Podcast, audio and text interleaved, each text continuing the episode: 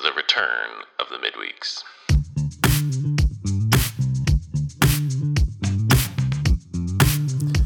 Dear friends, it's Wisdom Wednesday. Sorry it's coming to you a bit late in the day, but that's okay.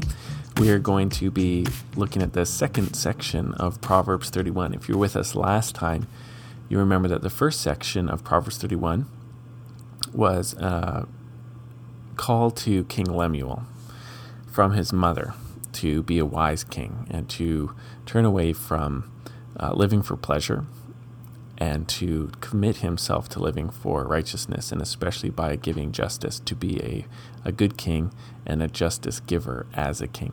And so the second part is an acrostic poem about wise womanhood. It's often called the Proverbs 31 woman, and it's just good to remember that Proverbs 31 isn't just this acrostic poem.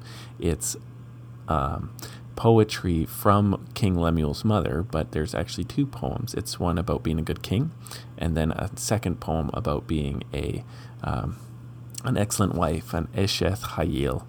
And so, why do I say this is King Lemuel's mother?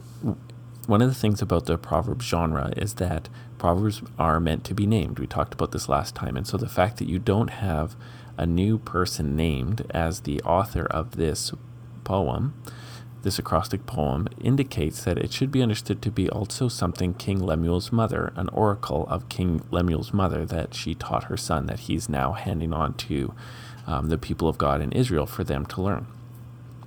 Um, and why do I call this an acrostic poem? An acrostic is a kind of poetry that kind of spells out something with the first letter of each line in the poem, and this is an acrostic poem where it works through the Hebrew alphabet. Goes Aleph, Beit, Gimel, Daleth, Hey, Vav, and each line begins with the next letter in the alphabet. And um, symbolically, what that means is that it is attempting to say everything you can say about the subject. It goes from A to Z. It's the alpha and the omega about this subject.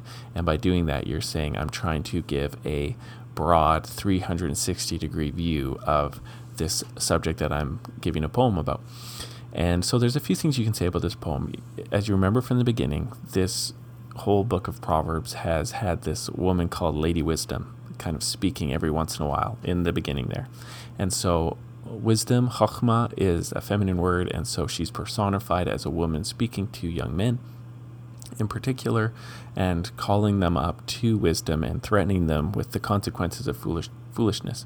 And now this is going to end with um, this poem about an excellent wife or a valiant wife. And in one sense, this valiant wife Im- is Lady Wisdom in the flesh. It's her life in the community, in the community of her home and the community of her city. And so it's somebody said before that this is just meant to be like a symbolic view of wisdom, but I think it is meant to actually also have some teaching aspects to it. It's meant to be a picture of a wise woman in action, but it is um, kind of like you take the symbolic Lady Wisdom and you robe her in flesh in the community, and this is the kind of stuff that comes out.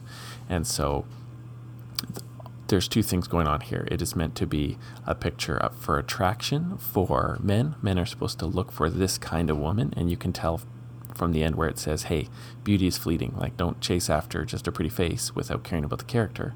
And it's also meant to be a picture to aspire after, as far as wanting to um, demonstrate wisdom from a woman's own life the same way that in Proverbs is often we'll look at men wanting to display wisdom in their life, in their context as well. So, without further ado, let's look at the poem of an excellent wife of an Esheth Hayil. So it says, An excellent wife who can find? She is more precious than jewels. So it starts off just by saying she's very rare. And so she's worth treasuring, seeking out like treasure, and treasuring when you have her, and worth imitating because she's so valuable. And then what does it begin to say about her? Verse 11 The heart of her husband trusts in her, and he will have no lack of gain. She does him good and not harm all the days of her life. So, one of the first things it does is it places her in relationship. It places her in relationship to her husband. Of course, back in the Old Testament times, um, most people would be married. It's maybe less common now, but most people would be married. And but these are just regular community relationships that she is pictured in. And so the first thing that this excellent wife um, is characterized by, this this uh, woman who is wisdom personified is that she is super trustworthy and does good to the people around her, especially her husband. She does him good and not harm all the days of her life. And you might think that this contrasts to the adulterous woman from the beginning of Proverbs here, who destroys not only her own home, but the lives of other people who come into her.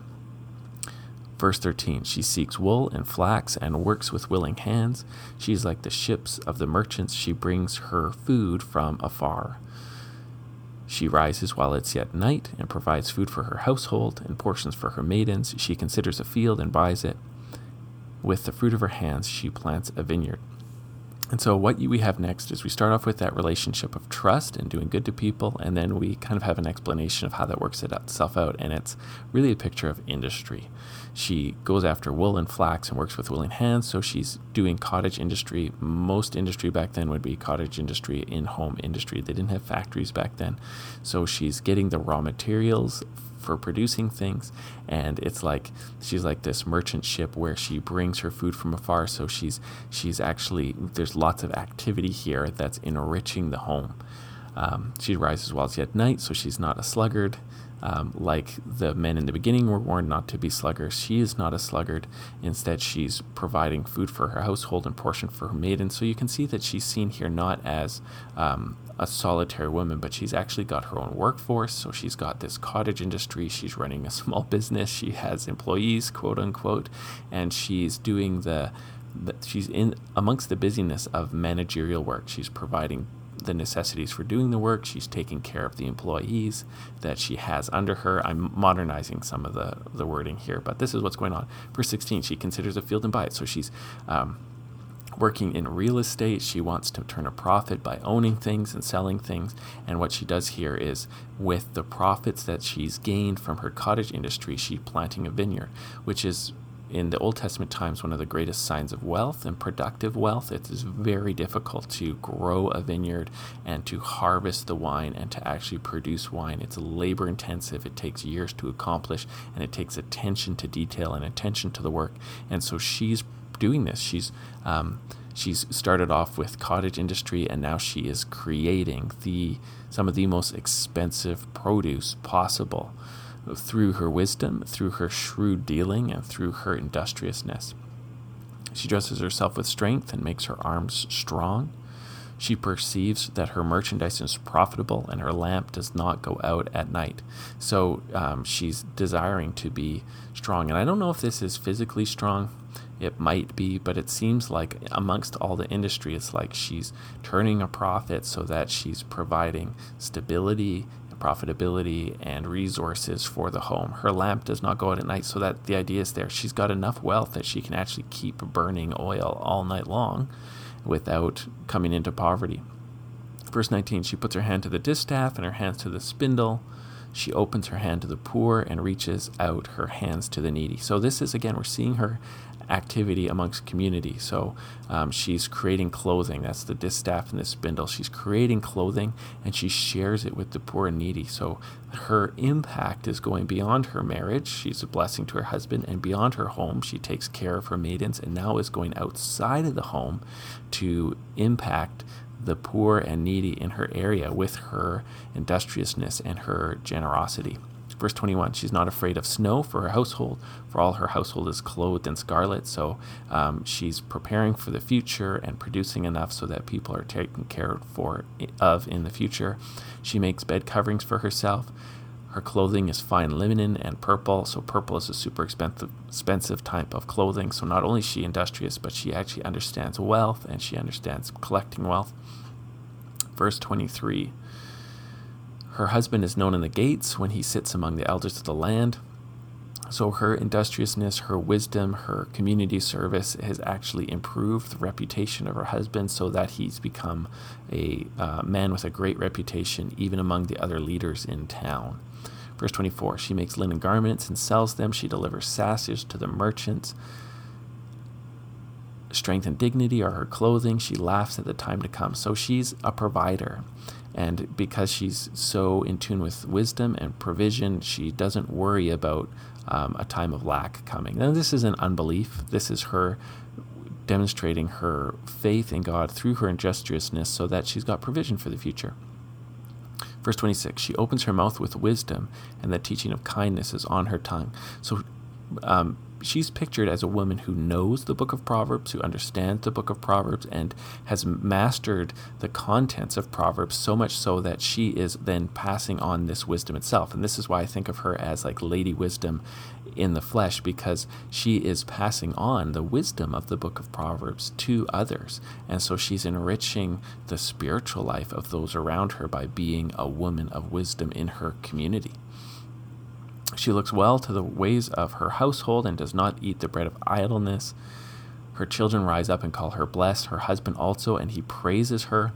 So here we have it again. So it's now it's coming back. We have this big picture of wisdom showing itself in industriousness, which is profitable because of understanding how the world works and how to have good business.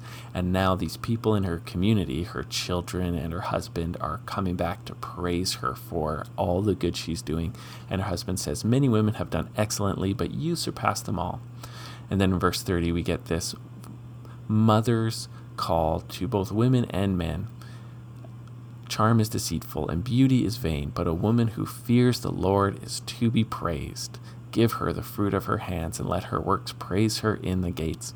And this is how Proverb ends with this call, this oracle from Lemuel's mother, um, telling a community, husbands, children, co workers, it's saying, don't look at just the outside, but look at the heart. And a woman who fears the Lord is to be praised. And you can see her fearing the Lord because she's internalized the wisdom of Proverbs and she's demonstrating it by her industriousness and her righteousness in the community. The community knows that she is going to impact them with goodness through her work and wisdom through her mouth.